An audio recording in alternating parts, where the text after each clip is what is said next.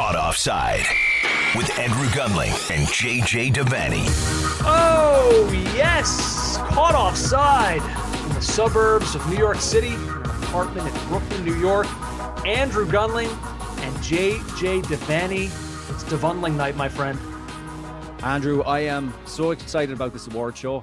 Far more excited than I've been able to muster for the entire of the actual football. The award show means more to me than the season just passed. It's more fun to do this now than it was to watch this season. Good evening, everyone.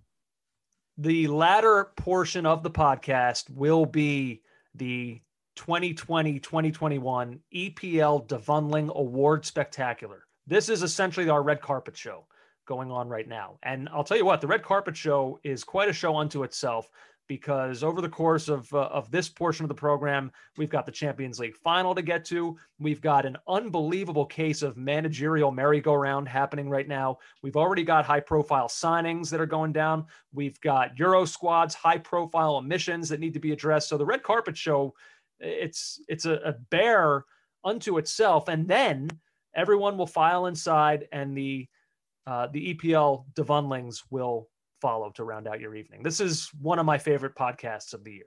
Yeah, we've already had a red carpet incident though. Pep Guardiola is here tonight, and uh, some photographer, some paparazzo, shouted at him, "Pep, Pep, Pep, what are you wearing? What are you wearing except a, a sense of shame at what you've done?" Oh, JJ's brought jokes. Wow. Don't, don't you know it. You know it's a special evening when JJ brings jokes. Uh, yeah ridiculing me already. We know it's a regular evening for you when that happens. Well, I'll tell you what, I, you need to get some of it because I've spent the last week getting all of it. When we did the podcast last week, I genuinely, there are times when we'll do a show and I'll have an opinion or something and I'll stand by it. But after we stop recording, I'll sometimes think to myself, eh, yeah, I'm gonna I'm gonna hear about that during the week. Last week when we signed off, I was a hundred percent sure that I ate burritos in the normal fashion that the majority of the general public ate them. And boy, were you wrong. So the the podcast went out, and immediately the responses were coming in. What's he doing? Is he a serial killer? People that I'm close friends with, Dan Berenson, right away. I've known him for 18 years. I don't know what to do with this information. So right away, um, I knew, oh, like this is this is not going the way that I actually thought it was going to be going. So then I, I noticed that. So then I'm but, by the way, I, I haven't told you, there's been people sending videos. Um, I think is one of the one of the guys, I think it's Atticus, sent us a, a video of of him eating a burrito with his hand. Hmm. Other people have had their lunches. I think Edward had his lunch and and uh, he made sure it was a burrito, eating it with his hands. Yeah, there's been a backlash. So then after that, I, am on a few different group texts with some friends. I, I right away went to them. I was like, hey, do you guys eat burritos with your hands or with a knife and fork? Again, still kind of thinking I'm going to be okay here. You know, our, our listeners are, are animals. Who knows what they're capable of? Immediately, the response is, who eats with a burrito with a knife and fork? What's the Listen, matter? Please, and then and they're like, please don't tell me you're talking about yourself. Yeah. So uh, right then, like I turned white. I was like, oh my god, everything that I've thought to be real isn't. I, I was like Bruce Willis at the end of The Sixth Sense. Like this started to wash over me. Now here's where you become a bad guy, and in all of this, you need help. Okay. All right, you need you've revealed yourself to have some issues that need to be dealt with as well. Well, I mean, anyone who listens to this show know I have I have a lot of issues, a lot. Your your need to be right oh, and to oh, punish those oh, who go against you or is, is it's a vicious. problem. It's vicious. a problem and I, I believe that a therapist could really spend some time working on you. Well another so one? clear, clearly like the responses came in they were 100% on your side. It was over. You won.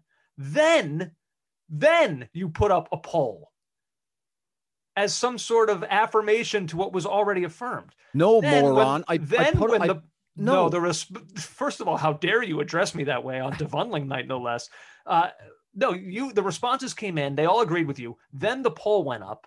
So then you could spike the ball again after you knew what the results were going to be because we had already seen the comments. But then, as if that wasn't enough, the results were what? It was something like 93% to 7%.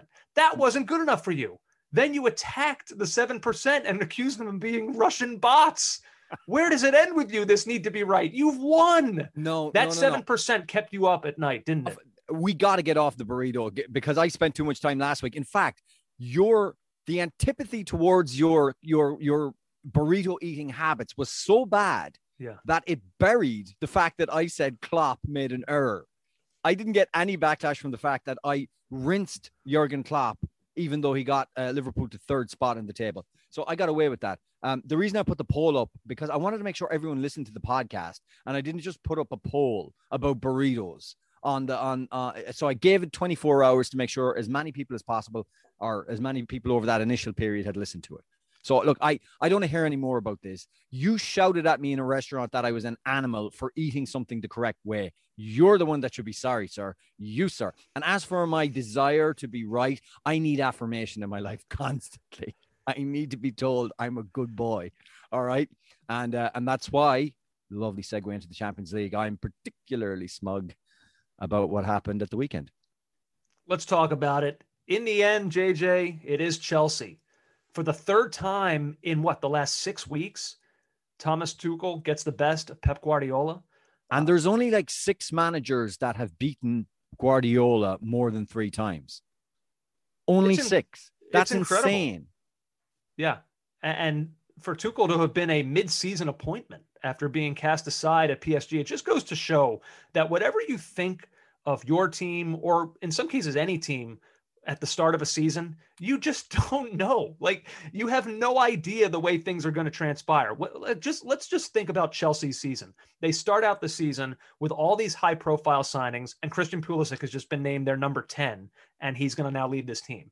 Well, we're halfway through the season. The manager's been fired. The signings that cost all this money were pretty much unanimously massive disappointments. And their number 10 in Pulisic had been battling injuries and was a shell of himself.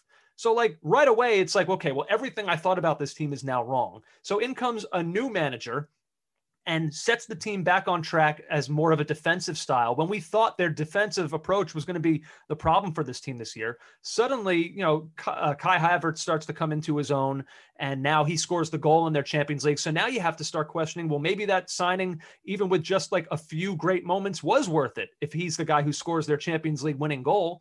You know, it's just like all these weird things happen over the course of the season that just like keep you tossing and turning and this roller coaster ride of what is real and what isn't with regards to a lot of teams, but Chelsea really no more so. Nobody more than them had this just wild season that ends on top.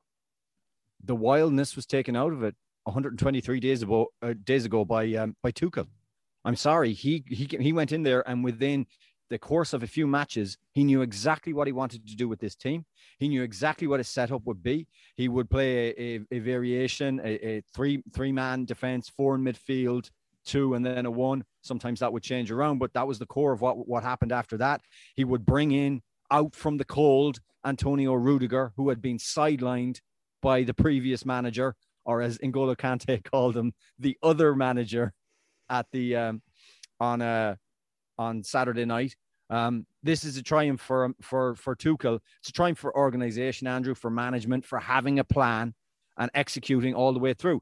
And uh, there's a couple of Chelsea fans apologized to me on Saturday night, obviously with a few drinks in them, uh, for going after me because I was so critical of Thomas, of excuse me, of Frank Lampard beforehand. I couldn't see the plan. I could, I didn't know what he was trying to do. I didn't understand how he was using. Like, look at Timo Werner. Timo Werner had a nice streak, early season streak into the fall. Doesn't score against Arsenal. Is unceremoniously dropped. Kai Havertz has COVID, not used properly, but whatever. Rudiger sidelined, like I said. Players in revolt. Players not happy with the way training was going. Players not happy with the tactical information they were being given. This is a triumph of bringing in a manager who knew exactly what he was doing, and he did it in quick, sharp time. And it's an amazing, amazing feat by Thomas Tuchel. It really is. To do what he did in a short period of time is stunning. What was it Arsene Wenger said to me, or he said to all of us? We're a family, aren't we? He said to us uh, before Christmas when we interviewed him about how long you have to to put a culture and a system in place in, in with your football team. Oh, it was a really small number, right? Very small, like three months, he said, or something like that. And he said, if it's not happening after that, you're failing. Forget about it. Look at what Tuchel has done in that period of time. A classic example of what Wenger was talking about.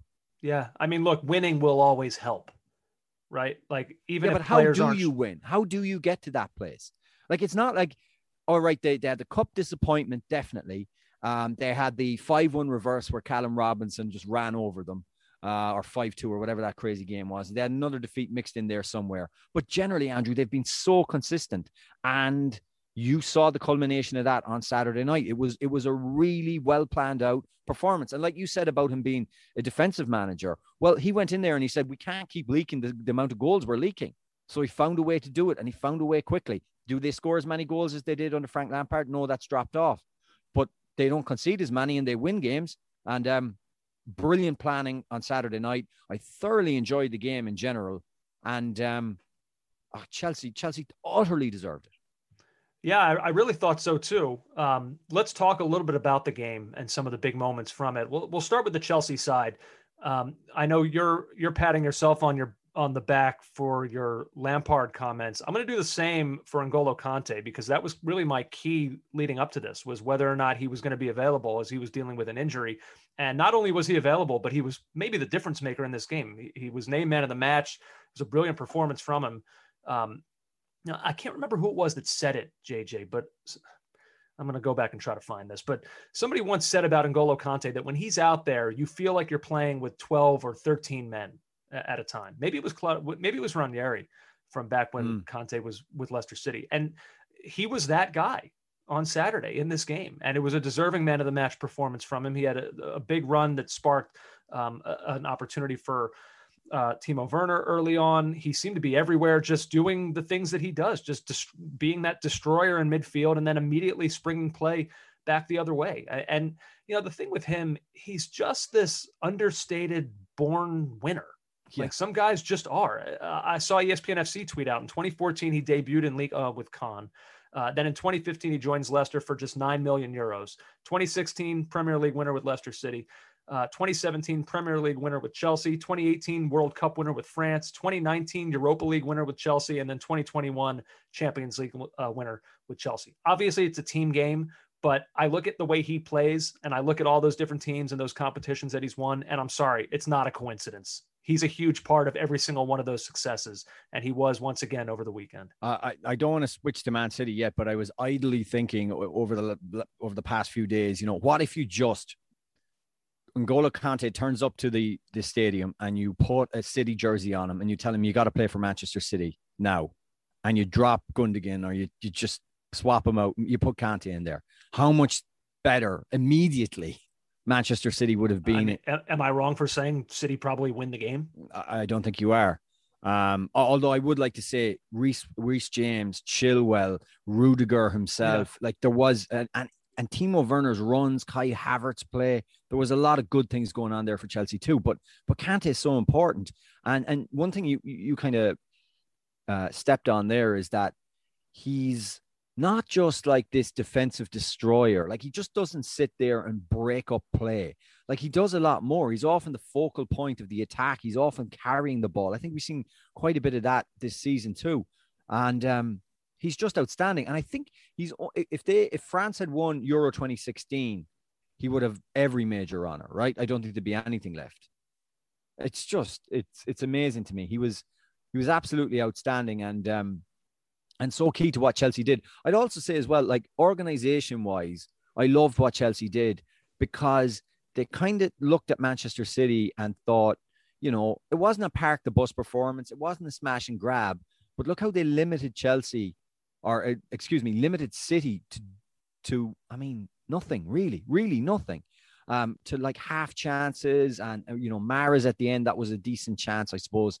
Hmm. Um, I could have easily gone in the top corner, but generally they control things so well. And and the use of of bodies and getting into space and plugging gaps and all that kind of hard work that's not glamorous or sexy, and then always having that danger of the counter attack. Although they didn't create much themselves, the the Pulisic chance was obviously such a big chance.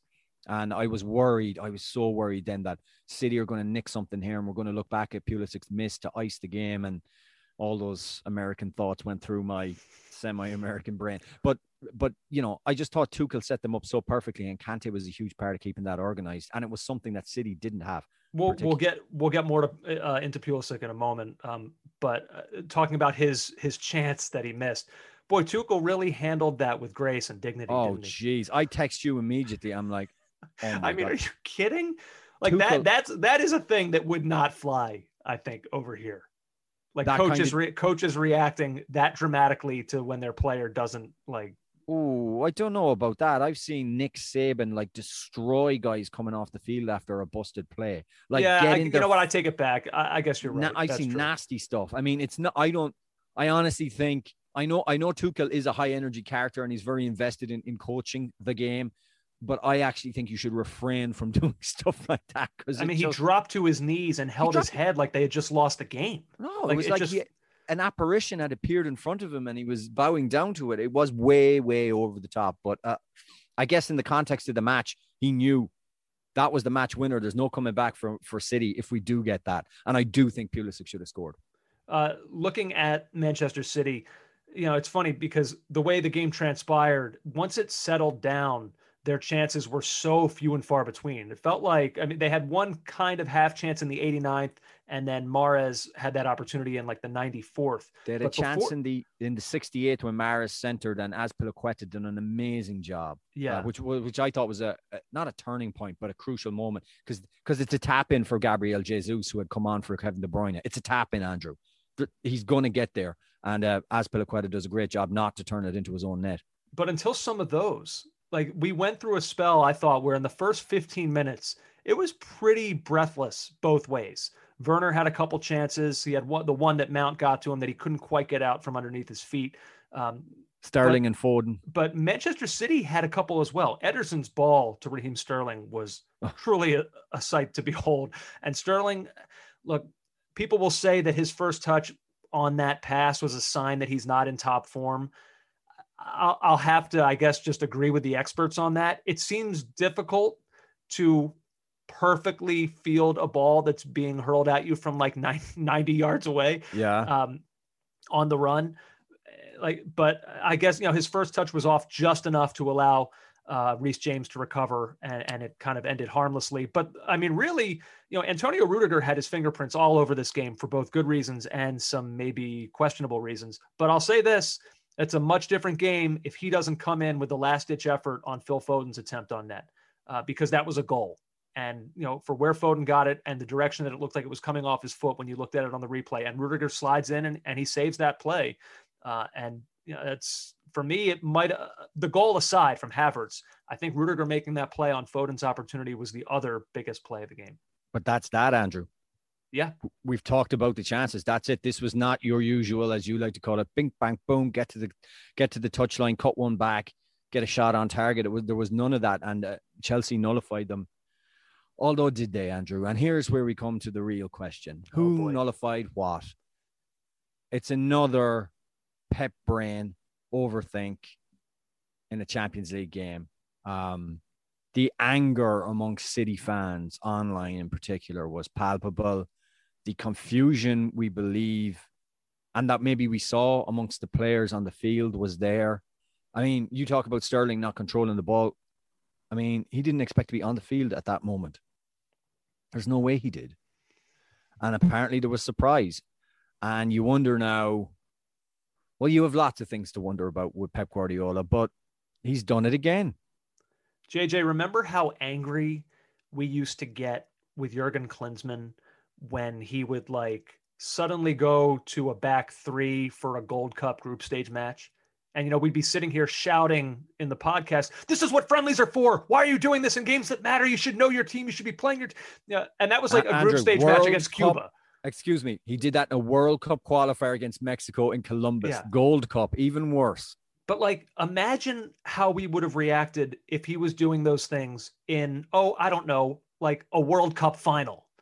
Like, that's essentially what Pep is doing here.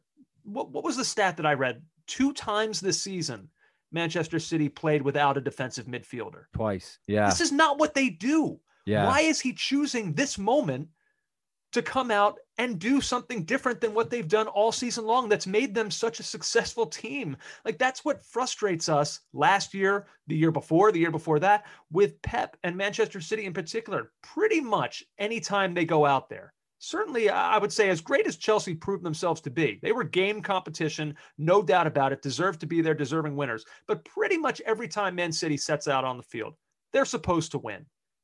And so when you're that team, why are you conforming to someone else? Why are you trying to cause some kind of sneak attack but, uh, that isn't what your team is accustomed to doing? Play your game. Let but, other teams adjust to you. But I, I agree with you, Andrew. And, and we we said this and, and to pat ourselves on the back. What did we say in our very short Champions League preview last week? I said I still think Werner in that left-hand channel can cause problems. And as it turned out, Werner did cause problems, lots of them. So did Chilwell, so did Havertz. But the answer to that problem, which we saw in the FA Cup, the answer to that is not to get rid of your defensive center mid. That is, it's it's Pep changing the narrative about himself from deep thinking tactical genius to self sabotaging obsessive. like, how can it's so? It's by the way, it was a very good. It was a, a move that Chelsea had uh, tried a couple of times in that half, where they'd ping it out left or right.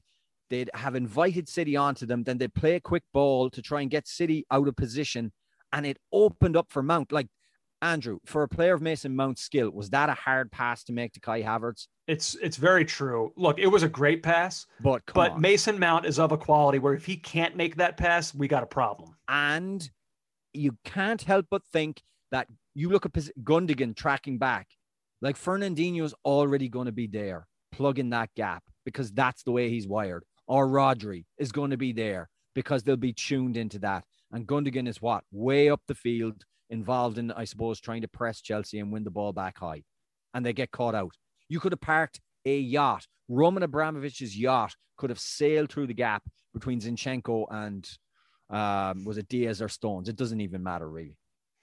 I saw Mark Ogden wrote this about it. He said, for only the second time this season, City played without a defensive midfielder. Fernandinho and Rodri were both named as substitutes, which meant Ilkay Gundogan, who has spent the majority of the season in an attacking midfield role, was chosen to fill the void in front of the back four. Guardiola would later say, quote, Ilkay has played that role many times before, adding, I picked a team to win the game. Yes, that may be true that Ilkay Gundogan has played that role many times before. But JJ, he's never been better than he was this year when not playing that role. Right. So why in the biggest game of the season are you asking him to do something that he hasn't done? And like, you know, Pep goes through all these, like we know how he is so intense with his coaching, moving players into certain position. Everybody knows their pattern of play. Why would you dis- disrupt that. Like, why would you disrupt that by changing your attack like so much by putting Sterling in there, by which makes Foden do something different? Why why are you blowing this up like that? Um, Sam Lee in the Athletic was noting how Pep just and these are his words, not mine, just can't help himself uh, with these kind of things before big games. And and he he dug out this incredible story when he was managing Bayern, right? He probably overthought Bayern's 3 2 aggregate win over Benfica in the 15 16 quarterfinals, too, when he believed the Portuguese side to be so good that he hunched over his laptop for so long, analyzing 10 of their previous matches, that he put his back out. I, I came he actually with, injured himself in his computer preparation. He hunched his over his laptop for Benfica, mind you, for so long, analyzing 10 of their previous matches that he put his back out. This is literal paralysis by analysis. Almost, like, almost, almost, literally. So I, I've been this, thinking. This about... is where you need someone in life who's close to you, who can like if like he has a best friend on the staff who can just take him into a room at some point and like literally slap him across the face and say, "Stop doing this! You're doing it again! Stop!" But does he all... not have that guy? They're all acolytes. We saw on uh, the the Amazon documentary how there's one amazing bit where they're like away at Everton, and he's at the chalkboard and he's going crazy. Like he's he's moving the left back around, the right back around. He's he's like doing this interpretive dance of tactics in front of Dominic Dome Torrent, and Dome Torrent is just blank. And at the end, Pep goes, "You see," and Dome goes, "Yeah," just like okay, just to get the conversation to stop. What we need is to get Fabian Delph back in that room so we can get back to the basics of football. Yeah, exactly. Exactly. Um, I'm going to take this just a little bit deeper. Um, there's a line from a W.B. Yeats poem, The Second Coming, which I know a lot of people have studied. It's a very dark poem. I don't mean it to be dark. I'm just taking this line and it reminds me of Pep. The best lack all conviction, while the worst are full of passionate intensity. And I always struggled with this because I think of passionate intensity as a good thing. So how are all why are the best lacking all conviction while the worst are full of passionate intensity? Pep needs to be able to accept the work he's done and have trust in the team and play your best team. Like it's just it makes no sense to me anymore. And the fact that he defends it like then and, and I suppose he has to in the in the in the post-match press conference. Um, I don't know if we have that bit of audio. It we doesn't do. matter. We do. We do. Okay. Uh, this is Pep uh, talking about uh, team selection. Does he have any regrets? Mm, I don't know. So I, I, the decisions I made, the players would have done, they did everything. Always the decision is to, you know, to try to win the game, and uh, the, I think the game was exceptional, being being the first time we are here. So I know the opponent. I know the games against Porto, Atletico Madrid, Real Madrid, the way we play today, the way we we put him down in the second half. They made one counter attack, one action, the counter attack with uh, with uh, with Pulisic, with Havertz. So long balls to Havertz is so strong. Second balls they win and run. They are so is a really good team, but we compete perfectly against them. So it was a tight game. And the second half we deserve to score one goal. We could not do it, and congratulations, Chelsea. So I mean, he takes a, a little bit of hesitation at the start to talk about regrets, but honestly, he's he's pretty he's sticking to the line that he took in the selection. He's back in his selection yet again. Um, I, I, I don't know. I, I wonder at some point does like the dressing room, which seems to have total faith in him, do they lose that when it, when when when they see him do things like that? Yeah, that's that's interesting because my God, their faith in him has yielded them success that can like barely be dreamed of. Um, not in this competition, but in the Premier League, uh, in other domestic cup competitions, namely the Carabao Cup, of which he is the true master. Um, like they they've experienced incredible success with this guy, and he, for what it's worth, he has also experienced Champions League success before. Now he's always going to have that messy cloud hanging over him, and his inability to take home the trophy without that player. Um, but like this I don't want this to necessarily change my view of him as a manager. Like he's his credentials are are unparalleled. We just talked recently about Gary Neville referring to him as the greatest manager of all time, and that was after their League Cup success this year over Tottenham. Um, but these this is part of the resume, not just these losses in the Champions League, but these losses that are in many ways unfortunately attributable directly to him you know, it's one thing if you have a great, if you play a great game um, and, you know, you, you hit the post a few times, chances just go by the wayside, but that's not really how he goes out in Champions League games. It's decisions that he makes before a ball is kicked that seems like they come back to bite him. Yeah. And, and Liverpool didn't play well in their Champions League final against Tottenham, but they played their best 11. Mm-hmm. You know, and I just think that meeting that they had in when was it? November December when things were going wrong and they rallied together and they came together as a team and they went on that 21 game winning streak. That's just like why can't you just trust the process that brought you to that point? Why do you have to why do you have to again the passionate intensity? He, it, i know that taking care with something that you love is a good thing generally, but sometimes there's too much love. There's too much intensity. There's too much overthinking, and you need to take a step back and just let it do its thing. And maybe it's because he's a complete control freak and he can't do it.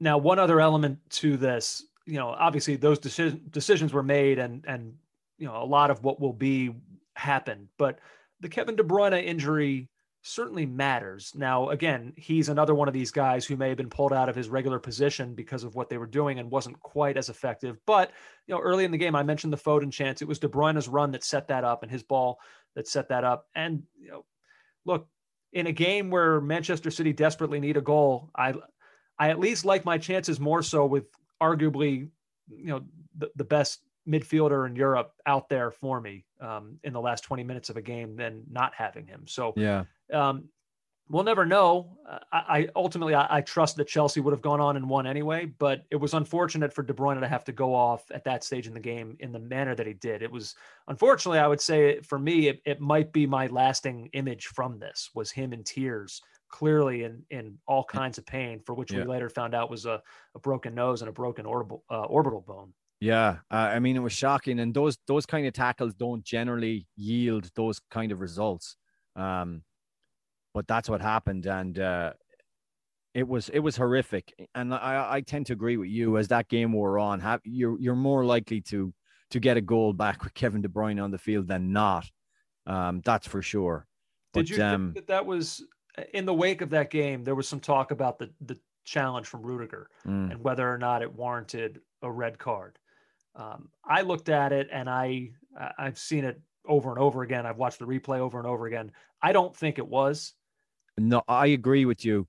Uh, the problem is, Andrew, like I said, it's um I think the fact that it it had such a shocking outcome is what's kind of conditioning our response to it. Mhm. Um, because generally that thing happens a lot and a player goes down and he gets up and he might or may not he may or may not get a free kick. He probably will get a free kick, but the game goes on and there's no big deal. Yeah, I mean, I think Rudiger knew what he was doing. I think Yeah, he stayed in De. Bruyne's way to to put a stop to whatever run was maybe about to go down. But like you said, it it happens all the time. And it's, all the time we see that. yeah, it's very hard to to legislate for that. But um, the damage that was done was he's just caught him in that area of the face with exactly the right force and exactly the right head angle to do such serious damage that I don't know how he's going to play for Belgium this summer. I I, I just don't know. Um, because a mask won't be enough to cover that unless he has unbelievable powers of healing. Um, yeah, Oh, that, that's a brutal blow. We're going to have our European Championship group previews, and um, uh, eventually, when we get to Belgium, we'll go deeper on what this could or um, what this could mean uh, for him in terms of his status for them. Um, back to this game, though, I, I at least want to talk a little bit more about Chelsea um, before we uh, before we move off of this. I, I wonder, JJ, this run that they've been on under Tuchel, um, this was kind of what we had expected from the get-go, which wound up not necessarily being possible under Frank Lampard, but under this manager, it certainly was. And I just wonder this end of season, you know, they lost an FA Cup final, but they did get to an FA Cup final, beating Man City en route. They wound up when it didn't look like for much of the season they'd get to, uh, to the top four. They backed in, but sure enough, they'll be playing Champions League football next season Mhm. and they would have been anyway because they went on to win the Champions League over Manchester City. This was a really impressive second half of the season for them. There's no question about it. And I just wonder if this is now a sign of things to come. Are they on the verge, essentially, of another special era in this club's history? Well, the errors don't last long, so um, it's it's it's very fitting that Chelsea have a manager that comes in halfway, wins a European Cup, so he's done the, the he's he's he's peaked already. What do you do when at the start of your journey you you uh, you're at the peak, Andrew? You descend somewhat, and I'd say Tuchel is is very well aware of that. What Well, not you, not to cut you off, but you don't necessarily descend. I mean, Jurgen Klopp's journey with Liverpool began with that Champions League, and then went to an even greater. Even though they didn't win a Champions League the following season, it was in many people's eyes an even greater success with Yeah. what he did domestically. Yeah, oh sure, but I I I think the great success of that of that season with Klopp was that yeah they won the Champions League, but look at how they ran City. I mean, in any other season, Liverpool would have been champions that year, and then the following year went back and did it again. Um, and I'm not saying that this won't happen with Chelsea. Uh, I think if Chelsea can figure out their goal scoring issues, which which they have issues, we I mean we saw enough of Timo Werner on Werner on Saturday night to know that you know he's not he may not be the the sharp instrument at the at the tip of the spear for this Chelsea attack that he needs to be to win a league. But I think they're going to be now one of the main challengers to Manchester City in the in the forthcoming season.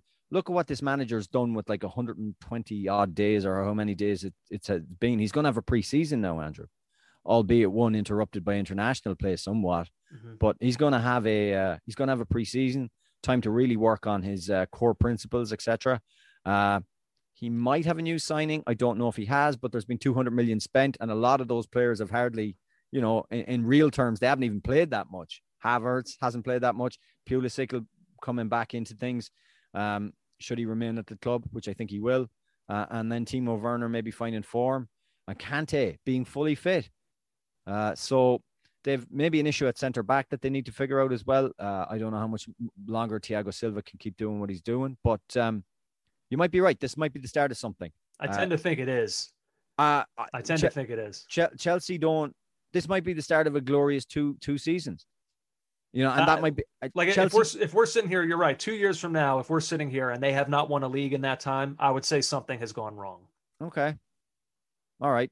I mean, they just they just won a Champions League final, qualified for top four, and got to an FA Cup final in a year where you know their signings, Werner, Havertz, Pulisic injuries. A lot went wrong this year. And look at we're still sitting here talking about them beating Manchester City in the Champions League. They have one of the Andrew. I've said I've kept saying this. They have one of the best squads in Europe. There's no question, but they need to hit a level of consistency that that Manchester City and Liverpool in the in the previous two titles hit, and that's hard. That's hard to do that. So we'll see if they can do that last bit on this. I said I wanted to mention Pulisic. Uh, I do want to do that before we get out. Look, you know me, JJ, and you experienced a certain amount of this yourself. Like you said, the semi-American brain that you have. I can't quite explain the psyche of an American soccer fan, but I can tell you this: the inferiority complex is real. Uh, because, and I would say for a couple reasons. I've tried explaining this in the past. It's hard to put my finger on. I think some of it comes down to the fact that we are in the American domestic sports community, to a certain extent, soccer fans are kind of outcasts. And in the global international soccer community, American soccer fans are also kind of outcasts. So it creates this intense inferiority complex, this togetherness among American fans. And I think this is part of the reason why we as American soccer fans care as much as we do when stuff like this happens. I mean, JJ, I still celebrate October 3rd as a holiday as the day that Swansea City hired Bob Bradley. By the way, we're coming up on the five year anniversary of that. We should probably get something big in the works, some sort of anniversary special. So, yes, we celebrate disproportionately when one of, like, quote unquote, our guys does something that for American soccer is unprecedented. Mm. And seeing Pulisic, whose journey it feels like we've been a part of all throughout. I mean, we were doing Boy Wonder Watch back when he was like 16 years old. You know, seeing him pick up that trophy while wearing a U.S. soccer sweatshirt was special and, an and odd soccer fan. And maybe, really, really odd. Maybe, I, but I think for most, I mean, maybe a Chelsea fan found that a little bit odd. I don't know. I think oftentimes in celebrations after games, you see guys with their country's flag draped around yeah, their neck.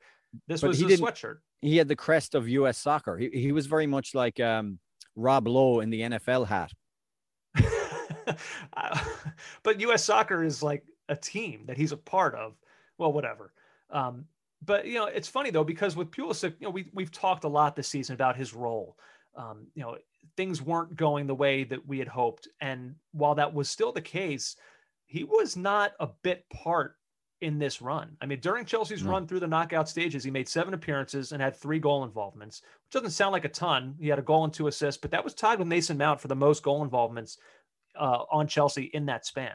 So you know he's he was a part of this and that was cool for american soccer fans to see and what's cool about it with Pulisic is in particular is that he's not necessarily a guy uh, who wants to be out there and who's just like all over the media grabbing attention grabbing headlines um, but i think he was keenly aware of what this meant uh, he said after the game, I hope there's some kids watching back home in America thinking they can do the same. It's massive. This is the biggest thing you can win in club football. I hope that's the case, and I, and I believe that it is. I think that there are people who are now, you know, he's he's taken his American celebrity to a different level, being able to say that he has now done this and he played in the game and and was a big part of what Chelsea did this season. Uh, so this was this was cool. I really, um, you know, I don't necessarily root for Chelsea. Just that's how my club alliances lie. But when he when he took his attempt on goal, JJ, I oh. kind of had that like feeling in my stomach, like, oh my God, this is this is the moment.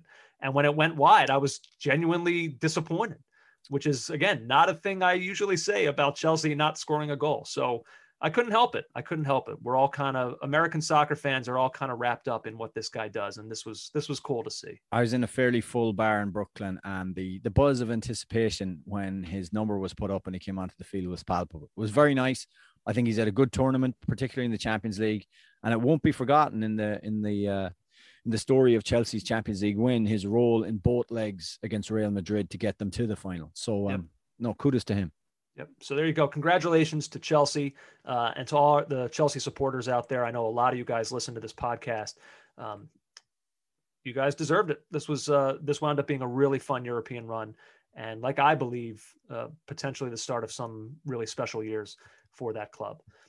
Shall we move on, JJ? Do a few other things before we get to uh, the Devundlings as the Okay. crowd is starting to filter in. A few Let's things. do it. We got to zip through it quickly because people are finishing their cocktails. managerial merry-go-round. It is underway. Zidane out at Real Madrid. Ancelotti in. Um, Zidane clearly, I mean, he, he put a letter to the fans basically in uh, AS, um, the Spanish sports publication, where he basically, I mean, there's no mincing words. He says he is leaving this job because this club does not trust him in the way that he feels he deserves to be trusted. And you know, I'm kind of paraphrasing, but you know, I, I get that from Zidane's perspective. He's not just some guy at that club. I mean, his history runs deep there. And by the way, his managerial successes do as well, with three consecutive Champions League victories to his name, a league.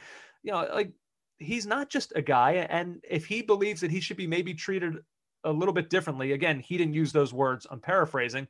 I can kind of understand that. One off year where they finished second, it's not a total disaster. They finished second in the league. Like, is that enough for for the staff to for Florentino Perez to lose trust in him?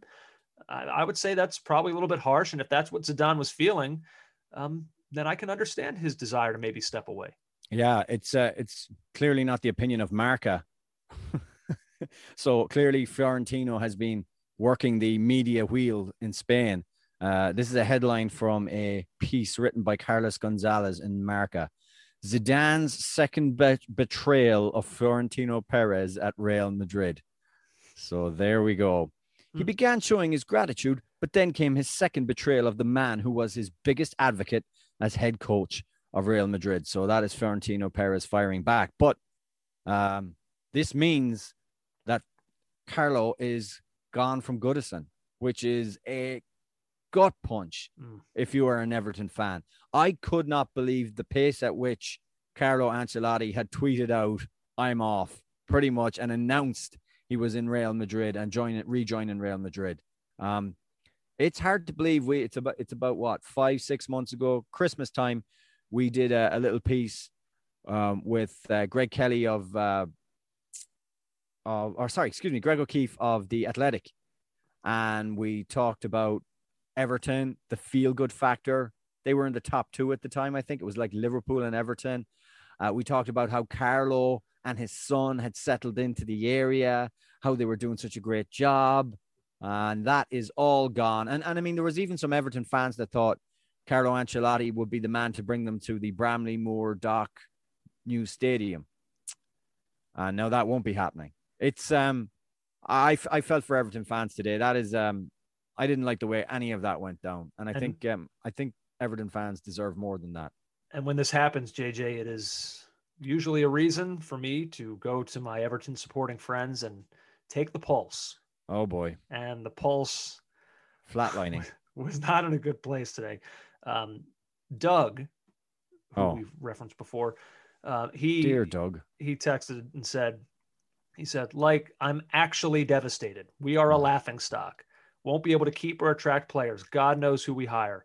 The team is dreadful. We really might be relegation candidates next year. Um, he went on and said, It has the very distinct feeling of dating someone who you absolutely know in your heart of hearts is way out of your league, but she swears up and down that none of that matters. And the moment you actually let yourself believe it, she leaves you for the trust fund bro, just like you knew she would all along. That's sad. And There's a lot of pain in that. There's a lot of pain. And um and here's the thing, Everton are going to be presented with what kind of manager now? They've never not really not lately anyway have been a club apart the last one was Moyes where there's this up, Moyes came from Preston. There was this up and coming young manager and you take him in and it works. Didn't happen with, with Roberto Martinez. Didn't happen with Ronald Koeman in a similar position didn't happen with um oh what's his name andrew that was at watford i forgot his name already okay relegated with hull ended up at watford um, uh, silva didn't happen with him so you know if Does this have Eddie Howe written all over it? it has it has Howe slash Potter written on it. You know, one of those two. Eddie Howe is not going to Celtic. That broke down over over him him trying to take his managerial or his management staff, coaching staff from from Bournemouth. That's not happening now. So he's not going to Celtic. So that means Eddie Howe is floating around there. And I, I just know Everton fans they're they're rightly impatient. And I, am not like it's not like things were great under Carlo Ancelotti. They had they their finished tenth. They had their end of season fall off, and they Yeah. had the same thing that happened last season where Seamus Coleman came out and said it's not good enough from the players, etc., etc. They had that this season. This time it was Jordan Pickford saying it's not good enough, etc., etc. So there's a little bit of history repeating there. Maybe this wasn't going away going going the way they wanted it to go anyway with with Ancelotti, but this is this puts them in the realm now of young up and coming manager, and I don't know if they have the patience to go down this road yet again. Maybe, although for what it's worth, you mentioning Graham Potter there, I don't think that would be the worst thing to happen. I, I, I'm a I'm a Potterite. I am Yeah. a Potterist. I have signed up to the Book of Potter. But Andrew, look at the recent record. Everton. You know, I tried to explain to someone today that they said, "Well, why do Everton deserve to think that they're, you know, in in a team that should be challenging for Europe, etc.? Because because they are, because they're looking ahead of them and they're seeing West Ham and Leicester, Mhm. clubs who can't come close to the Oh, maybe West Ham can. Actually, they can't. The the historical high point of Everton in the 1980s, where they were either second or they were first, and they were in winning competitions in Europe, and they had one of the best teams in Europe. That that is a legacy that lives on in Everton. That's where they think they should be, and the fact that they're not there, not there, continues to wrangle, and they want a manager to take them there. Is a young manager going to do that? I think Graham Potter could do it. Well, But- look, we we talk all the time about how we're not that far removed from Tottenham and Everton essentially being on equal footing. Mm. And you know, Pochettino, it was a good appointment when he was made. I think people felt good about it, but we didn't know the heights that he was going to take them to. He basically turned them into, I don't mean to say this in, in glorious terms, but a, a super league club. You know, whether they are or aren't, uh, you know, They're not, but go on. but I'm saying like he got them to a level that they hadn't really experienced Sure. before. Yeah, So Champions League who's to final. say like who's to say that Yeah, Potter or some up and coming manager I'm can't not be saying- that guy for Everton? I'm not doing a who's to say with you. I would give him the job if I'm Everton. What I'm saying is that the supporters aren't going to be overly enthused by this Mhm. because you're going from Don Carlo with all his European cups and his, his resume as long as your arm and his brilliant playing career to Graham Potter, who we can, we can talk about XG stats all you want, was in a team that played very nice football but didn't score enough goals and only got out of a relegation battle with a month or so to go. That's all I'm saying. Um, and now the Poch to Spurs thing is back uh, into kind of a weirder territory. I thought it was definitely happening. Now it doesn't seem like it's happening, although he's told PSG wants to go, according to some sources. it's hard to know what to believe here. I don't know either. I think he does want to go. I Um, think so too. Uh, In the beginning, my belief was that he wanted to go, but that he wanted to go to Real Madrid. And some of the lines that we were hearing about Tottenham being the uh, the front runner, I- I just couldn't help but wonder if that was like trying to get Spurs fans back on side, trying to get people to renew their season tickets, because he's still a beloved figure there. Even though there's a lot of people who felt like it was time for him to go, he's still beloved. Um, so uh, maybe they they're trying to usher back in some kind of era of good feelings. Um, I don't know. I have no clue how this is going to play out right now. I- got nothing. No, I don't know either. And I don't um, know. I, I do think he wants to be the head honcho and to have more control of the club. Like well, he wants that. that- I, I do wonder what bringing him back would do to the team. Like he, his problem at the end was that he basically said, "This group, this is it. We've gone as far as we can go with this group." I don't know that Levy believed him. It was easier easier to get rid of a manager than to get rid of 15 players. So out went Poch, in came Mourinho for the last gasp. Poch was proved right. The, that last gasp happened the previous season. Uh, there was nothing left. And so if he comes back now, uh, I mean, some of those guys are certainly still there. Like, There's a, but what we're hearing from reports and from Jack Pitt-Brooke is that the mood is very is very good. The mood uh, of hearing about his return has been positive amongst Tottenham players, and um, I think after being under the yoke of Jose Mourinho for the last eighteen months, I can understand why. So let's let's see. But I don't know where it's going to go either. Um, And then Antonio Conte is also now on the market. as Inter prepare to just launch a massive fire sale. What a disaster! Like if if that's the cost of winning a league, I wonder. I wonder would Inter fans take more a more stable ownership model rather than this. Yeah, it has a very uh, 97 Florida Marlins feel to it. For anybody Or- who's been following baseball long enough to remember that. They won a World Series and then like immediately got rid of every single player and became the worst team in baseball overnight. Not saying it's going to be like that for Inter, but No, but they're a lot of their prized assets are are up for sale to kind of make the reductions needed to get this this club uh, fiscally sound. it's a good question to ask if it's worth it. Would you take a title for five years of you know mediocrity? I think I might. I think I might sign up for that. I don't know. Said the Spurs fan. Uh, a couple other things quickly. Sergio Aguero has made his move to Barcelona official. He he has. Yeah. Um, I'm not I'm not sure about this. Um, he's great friends with Lionel Messi. Whether they can be a good partnership on the field, I don't know. He's 32 now. I mean, what was the point of getting rid of Suarez when they did? I mean, if you're going to bring in a guy a year later uh, with a similar kind of, I don't know what his wages are. I don't. so think- there, I, I saw the number. I don't remember what it is, but I'll tell you this: it wasn't much. When I saw it, I thought, "Oh, that's actually quite reasonable." I'll see if I can go back and try to find it. okay. Plus, he's coming to them on a free. So, you know, this is who know like maybe they're understanding. Like, I get what you're saying.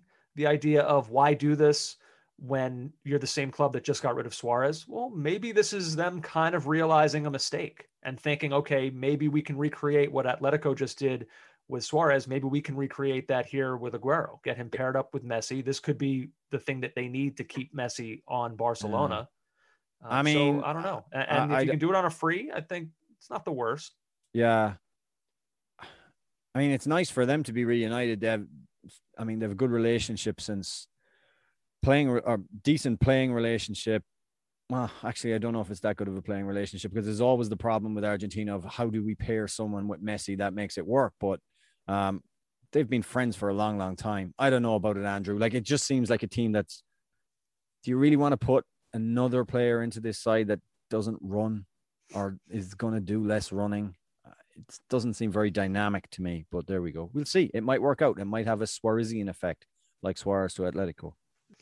Uh, I don't want to go too deeply into this next one because, like I said, we're going to do some European Championship previews, uh, and obviously England will be a big part of that.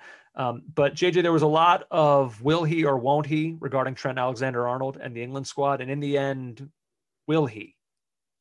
He will.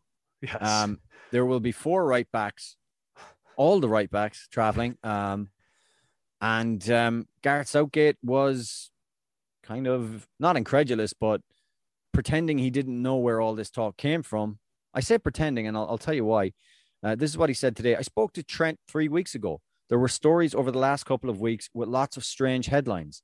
I have no idea where they have come from. Now, there was a story broke last night um, or the night before the announcement, depending on what time you're listening, uh, that he wouldn't be in the squad. But I mean, if Gareth's wondering where it came from, this was Southgate in March when he dropped him for the last international break.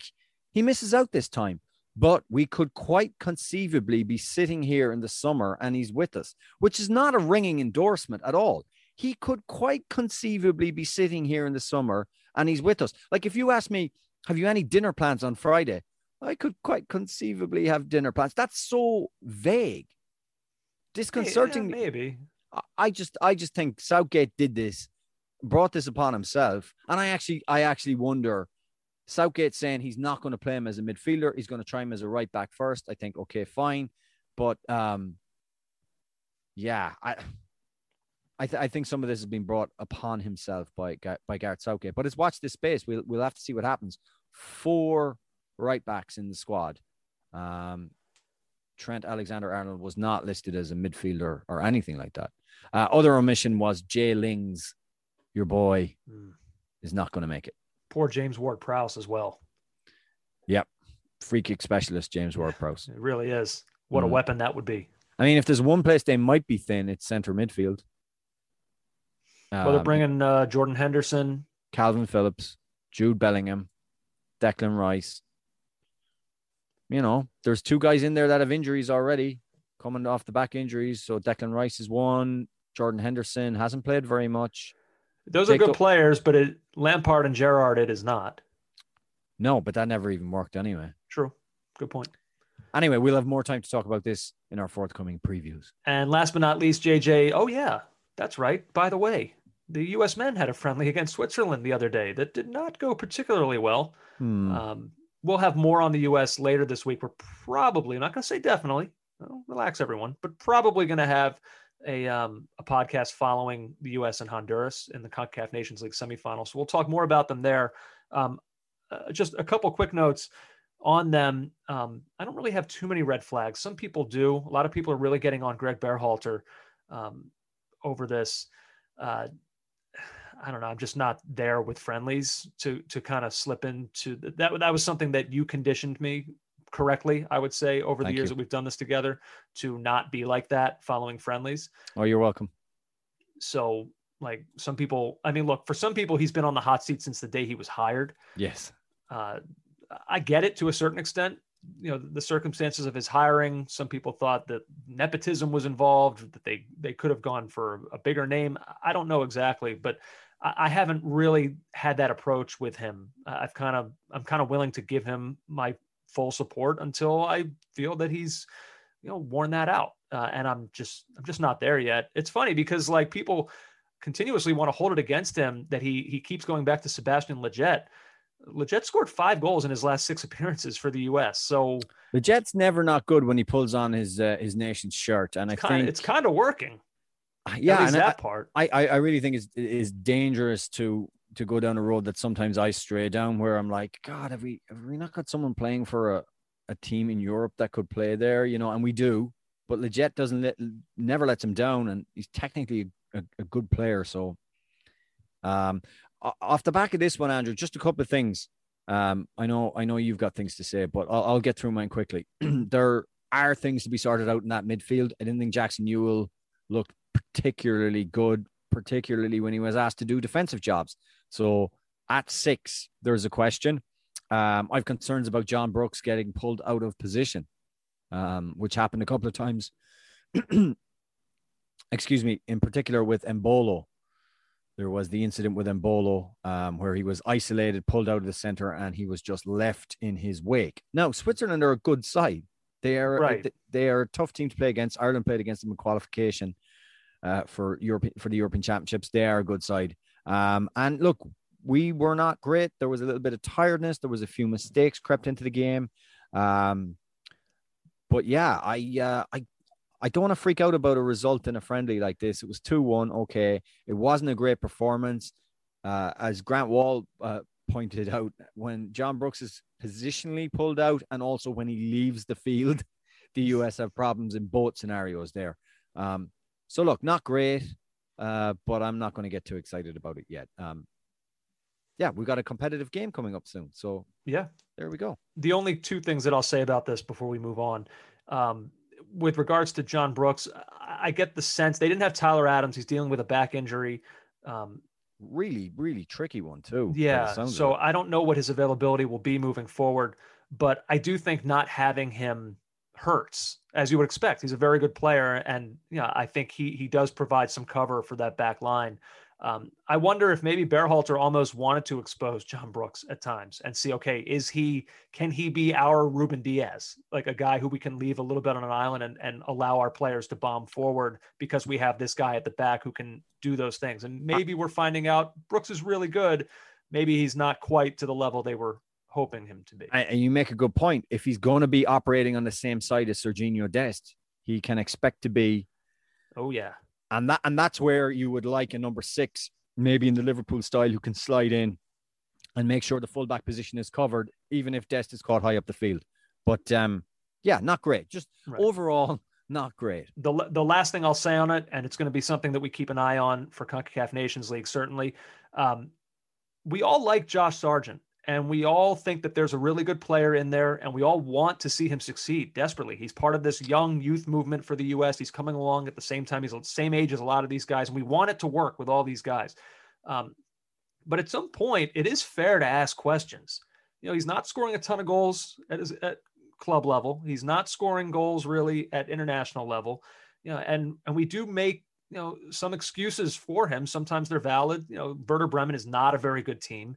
Um, you know, the U.S. at times has been in their feeling out mode of how they want to play and, and all that. So, you know, I get it, but at a certain point, he's got to score goals. It's his job as their their center forward, as their attack, as their further up the field attacking player. So, um, like, eh, no no alarm bells, not panicking, but like soon, soon, like he's got to start scoring goals or at least being some kind of major playmaker in attack for them because um, we haven't seen a ton of it. And at some point, potential turns into results. And if we're not seeing results, it's going to be someone else's turn. So That's... just just a little thing to keep an eye on. Not nothing major, not at this point. Yeah, another thing to keep an eye on is that the auditorium is now full. People have filed in for the Devundlings. We got to go let's do this. Let's take a break. When we come back, JJ, we finally put to bed the 2020 2021 club season with our EPL Devundling Award Spectacular. Don't go anywhere. Live from the Grand Ballroom at Caught Offside Towers, it's the annual EPL Devundling Award Spectacular. Now, your hosts, Andrew Gunling and JJ Devaney. Yes, thank you, thank you, all you beautiful people. Thank you so much. JJ and I are truly honored and privileged to be here this evening. What fun this is going to be, my friend. Uh, Andrew, great fun. I told you not to invite Mel Gibson. I keep doing that. He's not supposed to be here. He's a controversial figure. Uh, there's a lot of great, great audience members here tonight. The the glitterati of the soccer community is is here among us. It's uh, it's a beautiful thing, JJ, and we should get right into it. We've got all kinds of awards that we're going to go through uh, from over the course of the Premier League season. Um, relive a lot of great moments. It's going to be fun. Let's start though. Let's start, JJ, with the leading men. We'll come right out of the gate with one of the one of the really big awards of the evening. Are you ready for this? I am. I am. Let's do it. All right. Our first Devundling to hand out tonight is for the manager of the season. Would you like to go first? Oh, I'd be honored as I open my envelope. Marcelo Bielsa. Mm. For Leeds to finish ninth in their first season back is an incredible achievement. For Bielsa to do this playing his style of football with these players, remarkable. Remember all those wise men who said he had to adapt mid-season after shipping six goals at Old Trafford? Not a chance. Leeds continue to play harder, run faster, and further than seemingly anyone else. From the 4 3 in their first game at Anfield to the late win at Manchester City, they've been by far the best team to watch in a season where so much of the league was rendered unwatchable by COVID restrictions and zero fans in the stands. Did they buy a player or two? Yes, Raphinha's been good, but this is the core of the team that won the championship, Andrew. Names like Bamford, Harrison, Ayling, and Dallas. Mm-hmm. Talk about getting the best out of the players you have at your disposal. And this quote sums up Bielsa's Leeds. And he said this back in, I think, January, Fe- January or February. He said, if you finish eighth by not playing well, for me, it's worse than finishing 12th by playing well. They played well. They were a joy. Everybody's neutral team until their fans get back. Leeds United.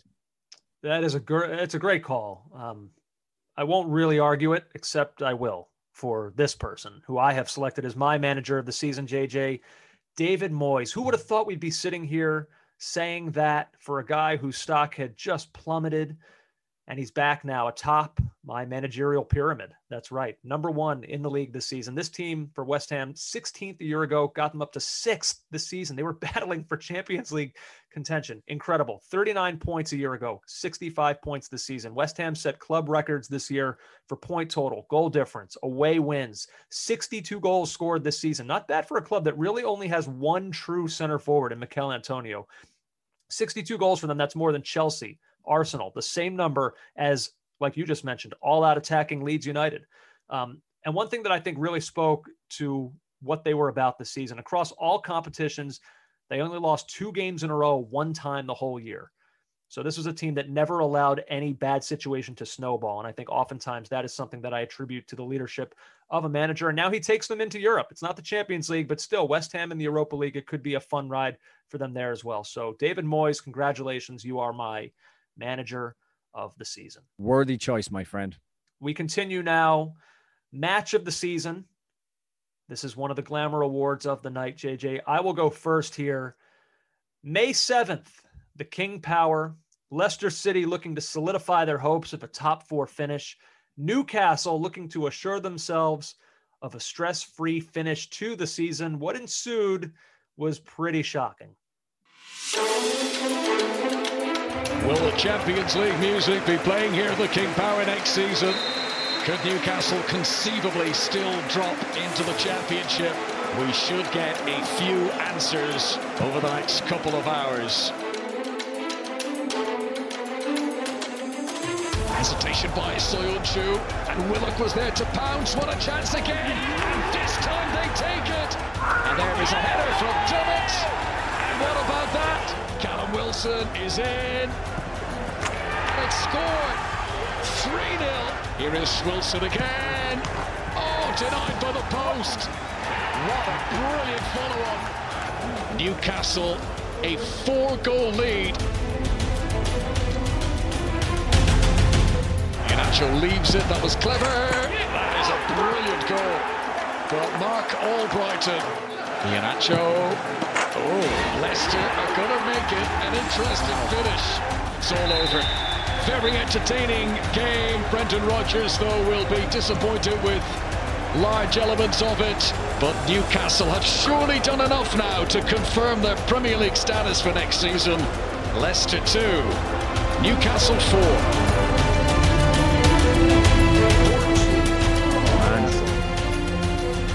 Andrew, it, it, it gave us some things we haven't seen this season.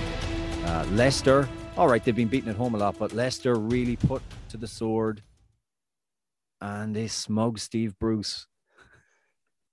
And and and I, I think that was the game. That was the winnable one that would have booked Leicester's place in the Champions League had they got three points, and they Yeah. blew it. It was one of the reasons that I picked it is because of just the way it shaped two seasons. Mm. Um, you know, like you, I, I wholeheartedly agree with what you just said there. I think if they can look back this season, I'm sure they had other wins that maybe Sure. you know were, were more more heartbreaking that came down to the wire. But I think that's the one where they think how how how were we down 4 0 at one point to that team? And obviously for Newcastle, that was the day that they kind of could could finally breathe. And uh, I don't think it, it didn't make it official that they were staying up, but I think at that point it was essentially an inevitability. So uh, yeah, four two Newcastle over Leicester City at the King Power. And now yours, my friend. My match of the season, Andrew. West Ham three, Tottenham three. We go back to October. This will go down as one of the great West Ham victories over Tottenham. That wasn't even a victory. And it, it played out a little bit like this. Well, no one here was screaming for a break. Tottenham and West Ham were rolling. Now, can they pick it up again? Great ball from Kane for Son, who scores 45 seconds. It's Harry Kane, 2-0 Tottenham. And Reguilon and Kane. We've played barely a quarter of an hour, and Spurs are ripping it up. In by Cresswell, that's a good header. And West Ham do have a goal back. Oh, they had another one. It's an own goal, and West Ham are winning one. What about this? Taken away by Wicks. Lanzini! Sensational hit! Sensational climax to a sensational game! And West Ham will take a point away with them. Never think you know.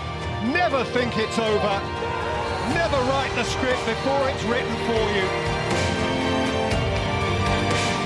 Oh, that Lanzini strike, Andrew. Have you have you ever seen the ball go right in the postage stamp? Just in those. There's no chance even a keeper as good as Hugo Lloris can get to that. What a finish to the Well, game. well, that's the thing about it is where he placed it was exactly where he needed to because Lloris did get a hand to it. Uh, but if it was any more centralized than where it was, Lloris probably gets enough of a hand that he keeps it out. But instead, the, the pace that was on it and where he placed it, it was it's one of the goals of the season. I'll, I'll tell you right now, it's not going to be my choice, but I wouldn't fault anyone who made it theirs just for the drama of it and the manner in which he scored it. Um, boy, that was that was an unbelievable game. I mean, for them to be down 3 0 in the 82nd minute, you heard in the call there. I mean, even, you know, the announcers, like, after the first goal went in, it was sort of just like, a, okay, well, this is just, you know, this will peter out. West Ham do get one back, la di da di da. Who knew? Who but Balbuena, Balbuena didn't even bother like with, uh, you know, a huge celebration. He just kind of scratched his head after he scored the header, blessed himself, and went back to the halfway line.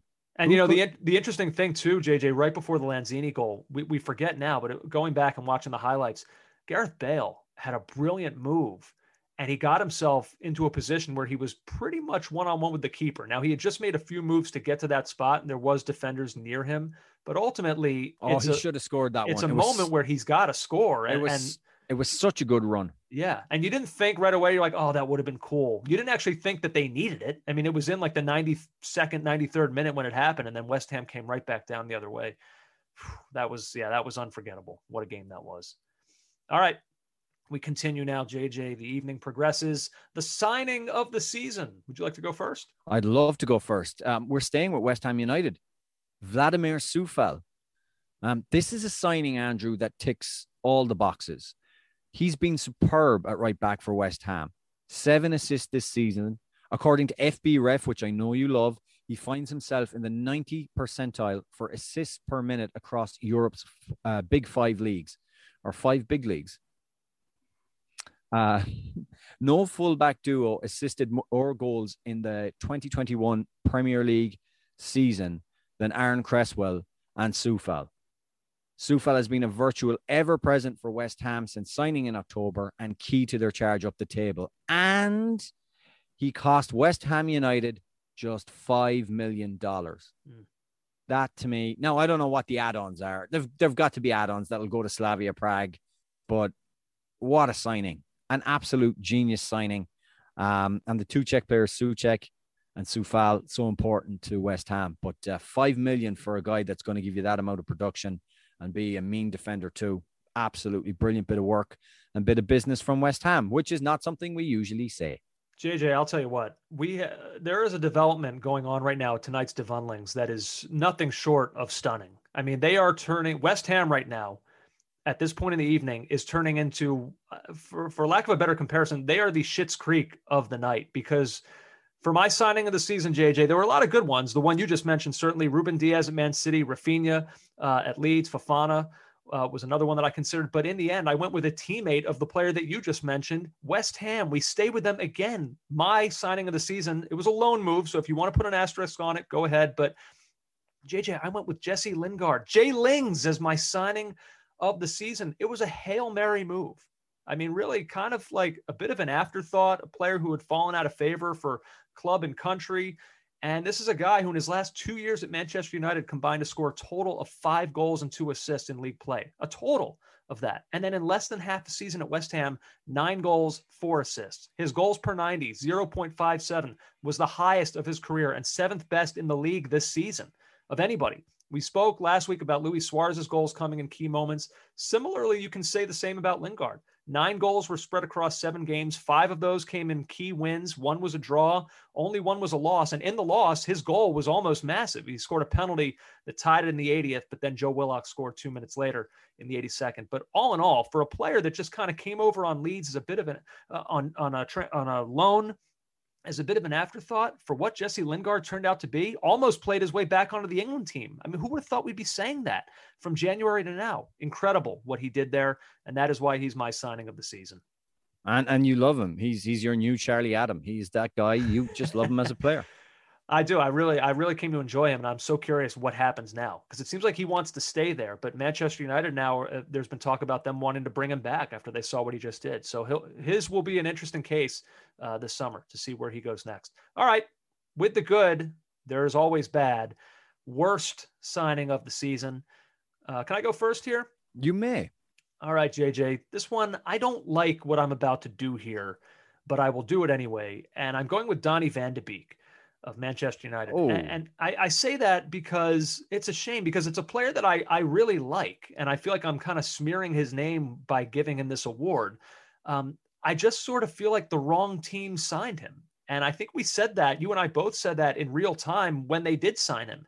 It just kind of felt like they didn't have really a need or a position for him. It felt a little bit like they didn't get Jadon Sancho, so they kind of wanted to still do something relatively splashy, and they they kind of just made this panic buy for Van de Beek. They put down a, a little over 35 million pounds to get him. And sure enough, all of the concerns that we had came to fruition. He didn't really have a place on this team. Started just four games in the league, bunch of substitution appearances, but only one goal, one assist to speak of. Started only three games in the Champions League. Then they get to the Europa League. You think, okay, maybe there will be some places for him to play there. Only one start in the Europa League. He was really just a complete and total non-factor this season. Now he did make a nice last impression with his performance against Wolves. So uh, that's the that's the reason that I kind of put an asterisk here because I, I do think that he's he's still a good player and you know he's young enough where there is still hope for him. But in terms of this season, uh, for whatever hope you might have had that his positive momentum that he had developed at Ajax would continue, it, it didn't. It, it, has stalled, and so we'll see now if he can get it going again uh, next season but yeah, that was Donny Van de Beek was that was disappointing to me the signing for him because I, I really like him as a player and we just didn't didn't get to see it this year. Yeah, I thought it was shameful that he's on the sideline uh, in Gdansk for United and Villarreal, and he's just in his tracksuit. There's no danger he's coming on. Yeah, it's just terrible when you think two years ago he was scoring against Real Madrid in the Champions League. It, it, awful, and and I do think that United should have brought him on. I mean, you're telling me he can't give you anything? Yeah, it's very, crazy, very strange. The the whole signing in the first place was just odd to me. So there you go. What do you have? Uh, my worst signing of the season: Rhian Brewster, mm. Sheffield United. Sheffield United paid Liverpool 24 million for a striker. They needed goals. He did not score. They got relegated. It was too much to ask of a 20 year old who had not played top flight football for any length of time. But they made that transfer and it did not work out this season at least. Now he is 21, just turned 21. Um, I think he, he can still have a great career, but that was a massive investment. It was a roll of the dice and it did not work at all. No goals, nothing. And at one point, he didn't even start games. So Sheffield United had a terrible season, and um, I think that signing was uh, symptomatic of their problems. Um, very poor, just just bad. And also, word to the wise to clubs, Bournemouth, I'm thinking of in particular, who are willing to take on Liverpool strikers who are young Liverpool strikers who just don't seem to be making the cut at Liverpool. Yeah, it doesn't it doesn't seem to be working out for either Bournemouth and now that uh, seems to apply anyway in the medium term to Rhian Brewster.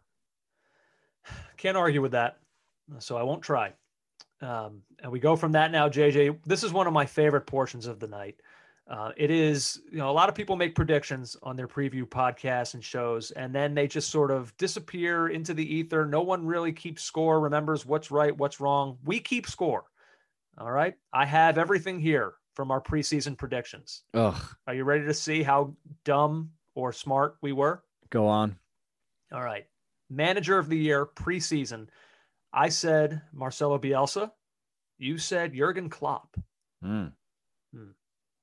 Well, we don't know yet. Uh, is the is the easy thing to say, but we know that Marcelo Bielsa has has been nominated. So there we go.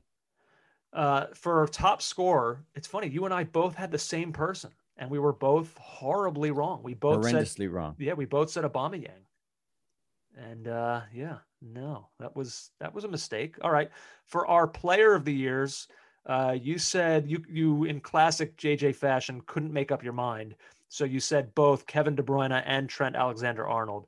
De Bruyne, you weren't crazy. Alexander Arnold did not have that kind of year. He took a, a little bit of a step back. I said mm. Raheem Sterling, um, also quite wrong. Another player who dreadful, dreadful uh, decision uh, by you. Also took a, a, bit of a step back this year. For our top four, in order or not in order. I'm sorry. Um, so going from four, three, two to one, uh, I said Manchester United, Chelsea, Liverpool, Man City. So I, I had the four, just not in the right order, but I did have my champion correct in Manchester City. You said Chelsea, Man United, Man City, and you had Liverpool winning the title. Mm. So I will uh, I will take the win there. Okay. Relegation, uh, you had West Brom, Fulham, and this was your big L that you took. West Ham was your other relegation team.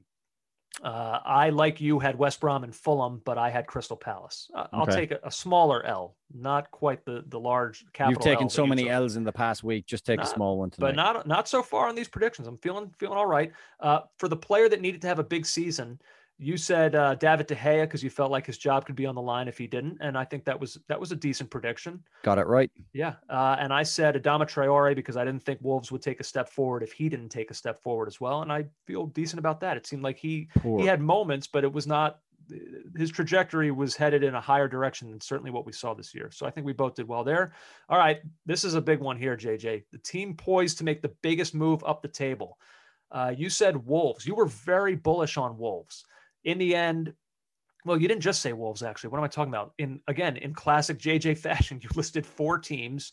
Uh, you said Wolves, they dropped from seventh to 13th. So Okay. that did not go well. You said Southampton, who dropped from 11th to 15th, didn't go well. You said Everton, who went from 12th to 10th, not a big move up the table. And then if I was going to give you a, a W here, I'll give it to your, your fourth pick, and that was Aston Villa, who went from 17 to 11. Thank but you. it was a good se- 11 doesn't quite do it justice. It was a good season for Villa. Um, I was you're like what you were for Wolves. That was me with West Ham. They were my team to make the biggest move up the table, and I, in the end, they did. Literally 16th to sixth. So I uh, I will take the W. Our dark horse teams, again, JJ Wolves. Disaster. Well, you just went all in, and sometimes Ugh. going all in, it, it can backfire. I said Everton, uh, so that looked good for a little while, and then as the season progressed, that that faded. Uh, manager entering the season on the hottest seat. Uh, I said Solskjaer, which was kind of right. He had moments where maybe he was flirting with it, but he, like we said, every time he gets to the brink, he pulls himself back. And you said David Moyes.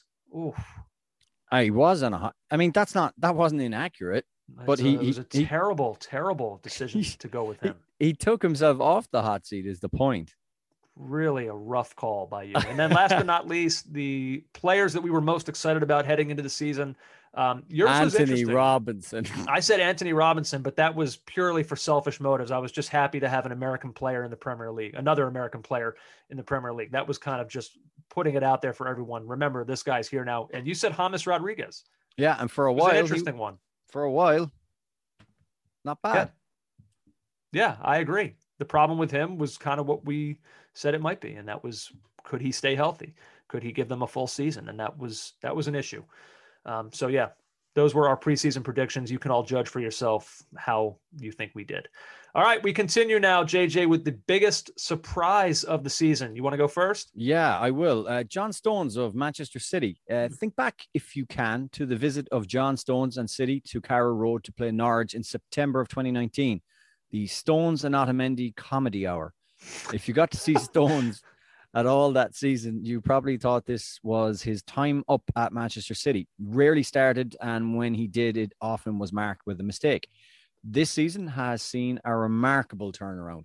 He had to seize his opportunity. He didn't start from the beginning to play alongside uh, Ruben Dias. Uh, it happened in November when Aymeric Laporte was dropped, and Stones hasn't looked back since. Uh, City's unbeaten 21 game streak had Stones as a key man in the side. Uh, Sam Lee reported that City were ready to let him go last summer. Uh, his form has been a massive surprise. A lot of reports have talked about how he's cert- he's sorted out certain off the field issues in his personal life. He's seen a sports psychologist. All that has gone into him starting in the Champions League final for Manchester City and just generally having a very good season and coming back from the brink to be a starter at the best team in England. So, John Stones, a surprise. That's a good one. That's a good one. I didn't really consider that one, but I think that one was pretty good. Uh, for mine, JJ, so I, I approached this from a few angles. First, I was thinking about the player perspective, and I kind of was thinking about Patrick Bamford, 17 goals, seven assists. Um, for a player that I think a lot of people thought was championship quality, didn't Yeah, go that route. Me Then- included. yeah. Then I thought, okay, what was there a particular match that was most surprising to me? I, I kind of thought about Aston Villa's 7 2 over Liverpool, kept thinking from a managerial perspective, Pep Guardiola's turnaround. I mean, you know, we, we they won five of their first 12. I mean, it looked like kind of the end of an era. Um, and they turned it around. And then, like, who would have thought back in December that they were going to not only win the title, but do so without a, a challenger anywhere in sight? Uh, so I, I thought about those things, but then I kind of was like, wait a minute, like, the surprise of the season. How, how about like there can really only be one answer for me, and that was um, a, a fairly nondescript afternoon, April 18th, kind of just so dilly dallying around the house, checking Twitter. Oh, what's this tweet? Wait, wait, what is this? What is what am I looking at here? Oh, a European Super League, six Premier League teams essentially bolting UEFA for their own competition? Is this the death of the Champions League? Is this the death of the Premier League as we know it? Now, fortunately, grassroots uprisings and uh, from outraged supporters and death penalty threats, basically from UEFA, saw the league collapse within 48 hours. But for a time there, JJ, we were of the belief that we were staring down a future that included Liverpool, United, Arsenal, Tottenham, Chelsea, and Man City not playing club football in the English Premier League and the Champions League essentially no longer existing as we currently know it. It was one of the craziest days the sport has ever seen. And to call it a surprise is almost not doing it justice. But for me, seeing that tweet and just thinking about what the future had in store for soccer in the Premier League and really globally, uh, that was for me the biggest surprise of the season. Fortunately, it, a, it uh, a stunning surprise. Yeah, fortunately, it had a happy ending. But for now, for now, but yes. Uh, all right, goal of the season. Um, I'm going to go first here. We go back to March 14th at the Emirates in North London. It was a fascinating day for Erik Lamela. Didn't start the game, came on as a sub for an injured Son Heung-min in the 19th minute, scored in the 33rd, picked up a yellow in the 69th, got sent off with a second one in the 76th. But in the process of this up and down afternoon was a goal that we will be seeing highlights of for years to come. Erik Lamela, my goal of the season. Here it is. Alone screaming for it at the backside of the uh, penalty area. Here he is, first time ball in. Lucas, nice touch. Lamela. Oh goodness, what a goal! Is that a Rabona? You know, I see 40 yarders and I see people scoring from the halfway line. I see people beating five players and scoring. I don't see too many of them. What a bit of skill. Absolutely brilliant. He's got bend on it into the far corner. An astonishing goal. You know, even I was like, wow, and it was against Arsenal against Tottenham where it'd have to be special for me to say wow if a Tottenham player scored, and it was a wow factor. Ah yes, the Rabona. Uh, Lamela will be forever tied to that Rabona as he scored it um, in the Europa League and in the Premier League in a in a North London derby. Uh, my goal of the season, Andrew Mo Salah for Liverpool versus West Ham, London Stadium, January 31st in the 68th minute. Long pass from Trent Alexander Arnold. The first time looping cross from, from Shaqiri on the run. And the instant control and finish from Salah. Absolutely gorgeous. Uh, my goal of the season.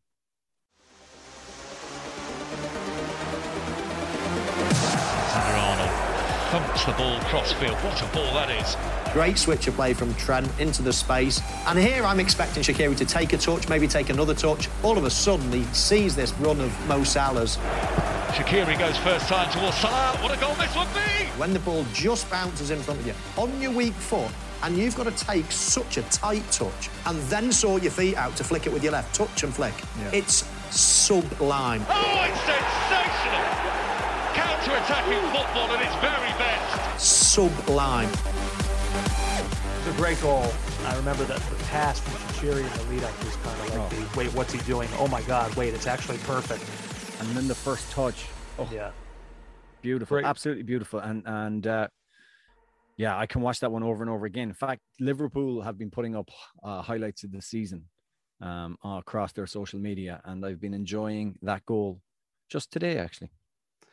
Uh, let's see. Yeah, those both great goals there. Good choices. Um, moment of the season, JJ, as we uh, are now into our final three awards here. Moment of the season. You and I actually, I believe, have the same one, do we not? We do indeed. It's Alisson in the last header of the game, the last kick of the game versus West Brom to clinch uh, for Liverpool. Well, not to clinch, to keep no. them in the battle. Yeah. I suppose in a season where the league and relegation was decided well before the final few weeks of the campaign, top four was the only race in town. And uh, a last header of the game winner from a goalkeeper meant that Liverpool would go to the final day of the season, only needing a win to secure their spot in Europe's big time. Oh, and it absolutely disgusted Sam Allardyce, who said, I think Jurgen Klopp knows he's gotten away with one. So that is just makes it even more worth it. Here is Alisson sickening Allardyce. Curled in right footed Alisson! Would you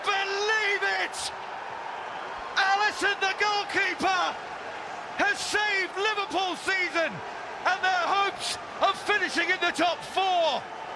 When you think you've seen it all in the Premier League, Alisson scores a winning goal. Absolutely extraordinary. Oh, we continue now, JJ. The final two awards. Now the best 11, uh, where we name our basically our team of the season. Uh, I'll go first here from back to front. Goalkeeper Emiliano Martinez, third most saves. Uh, two, uh, he was second uh, for highest save percentage, third most clean sheets, fourth in passes completed longer than 40 yards as well. So he could spring play forward in addition to being a great shot stopper. In uh, defense, I had Luke Shaw, Ruben Dias, Wesley Fofana, and João Cancelo. My midfield, I went with Ilkay Gundogan, Mason Mount, and Kevin De Bruyne. And then up front in attack, Harry Kane, Mo Salah, and Phil Foden.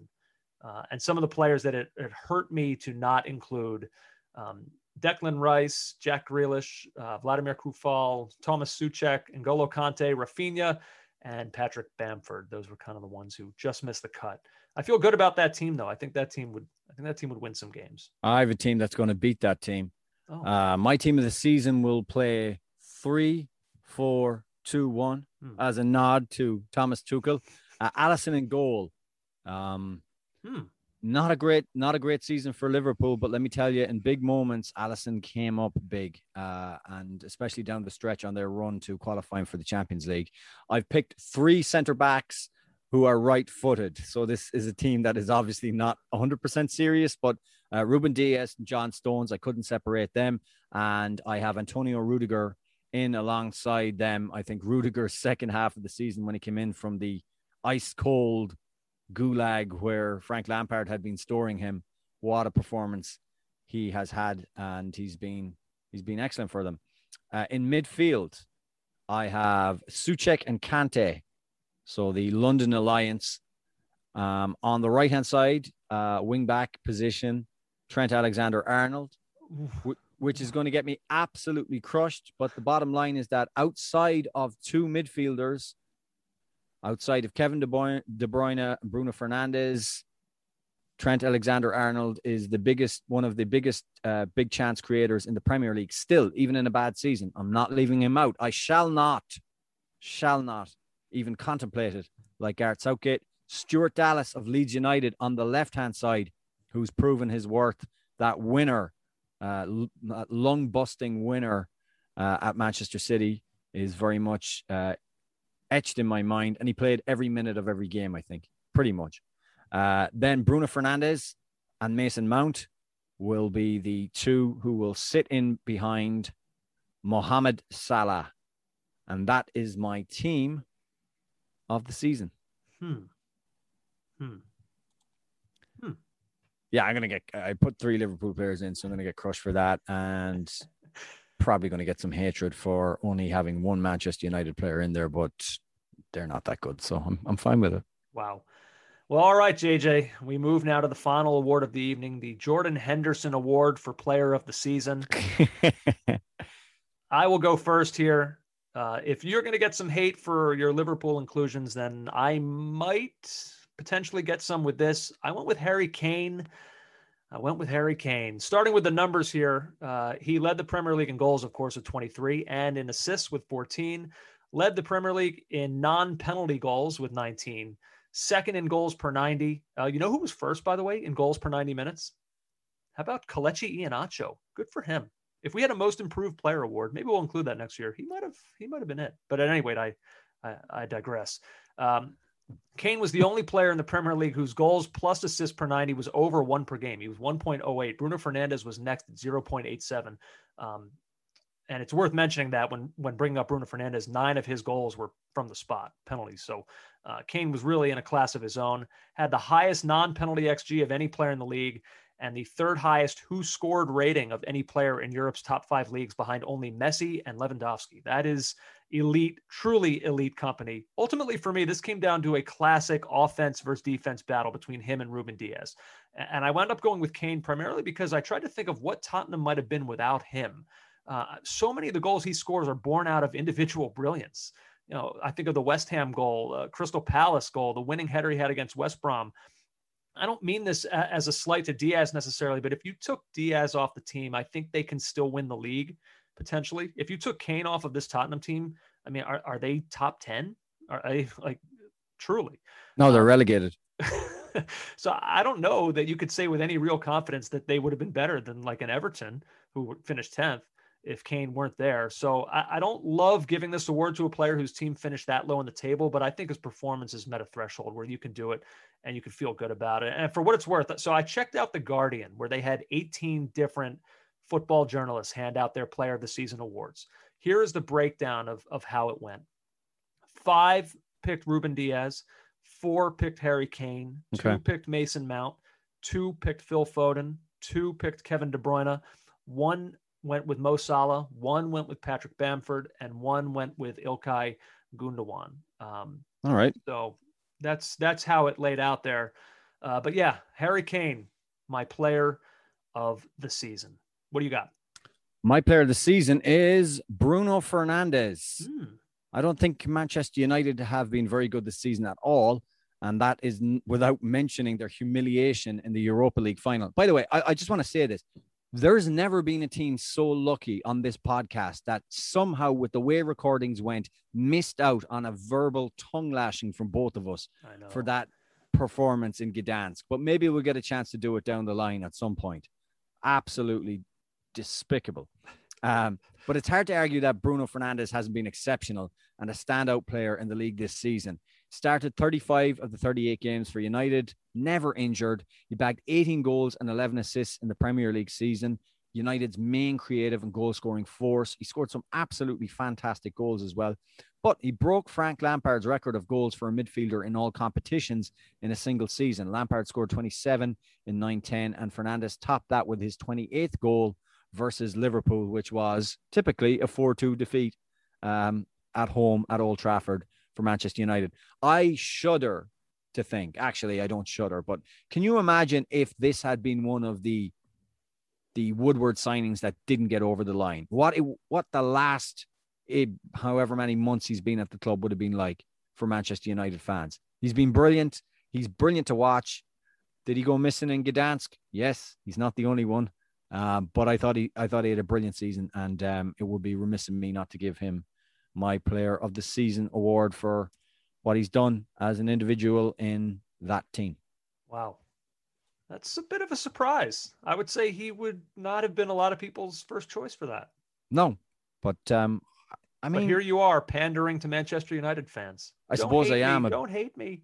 Nah, they can hate me. I don't. I don't honestly care to be honest with you. It's it's fine if they. I mean, that it's it's my it's my uh it's my opinion. I just thought and it's something that you often do. You know, what if you took a player out of a team, right? Just took him out of that side, where would that side be? I don't think there's a better example of that in the Premier League right now, rather than uh, Bruno Fernandes. Hmm. Who knows? So he gets it. Maybe we'll and see also, more of Donny Van de Beek. breaking Frank Lampard's record, you know, in his second season or what? What would we say? Was it? Is it his first full season at United? Like that's it's pretty impressive. Oh yeah, he's he's a tremendous player. So there you go. That is that is this year's edition of the EPL Devundlings. Uh, so many winners feeling good about themselves. To all those nominated, hey, even if you didn't win, it's something to shoot for next year. We're proud of you. All right, just know that we're proud. Um, JJ, I don't have much else. I don't have much else. I hope everyone gets home safely this evening. I saw Sam Allardyce with a, a carafe of wine over there was that him, JJ, that was drinking wine? At, was that out of a beer mug? Oh, you've you've forgotten that when the the Daily was it the Daily Telegraph sting, right? That brought him down as England manager, and he had a huge pint glass which appeared to be a pint of wine. That's how it was yeah. reported. So uh, yeah. not even a carafe, a pint of wine. That's right. I knew uh, it was uh, something unusual. And that's actually hanging in our studio. The, the not picture. anymore. Oh, it's all gone. That studio has been razed to the ground. Demolished, my friend. Listen, this has been a lot of fun. We're going to need timestamps on this podcast. Seriously. Well, um, then I'll put you to work. You can handle that, my friend. It's not hard. It's the first part and the second part, Andrew. It's it's very complicated. Hey, this was fun looking back on the season, looking back on Chelsea's Champions League victory. We will be back, like I said, potentially Uh, we'll see how it goes, but potentially an emergency pod or a bonus pod later this week after the USA Honduras CONCACAF Nations League semifinal. To all the winners this evening, I congratulate you. To Chelsea, I congratulate you on your Champions League victory. JJ, I congratulate you just for being so horribly right about the burrito gate incident. Uh, and I'm going to change. I'm going to eat them with my hands. I'm going to become an animal. I'm going to I'm going to fight through my polite instincts and really embrace my animal instincts. And I'm going to eat them. I don't care. A lot of people said I use a fork if they're covered in sauce and things like that. Uh, I won't even do that. I'm going to just go face first, sauce and all. All right. I'm going all in because I was so wrong. I got to change. I got to change. It's important to know that about oneself when you're wrong. Self improvement. Self improvement. Hey, this was fun, man. To you, I say, check you later, fun boy. See ya. Bye, burrito. You've been listening to the Caught Offside Soccer Podcast.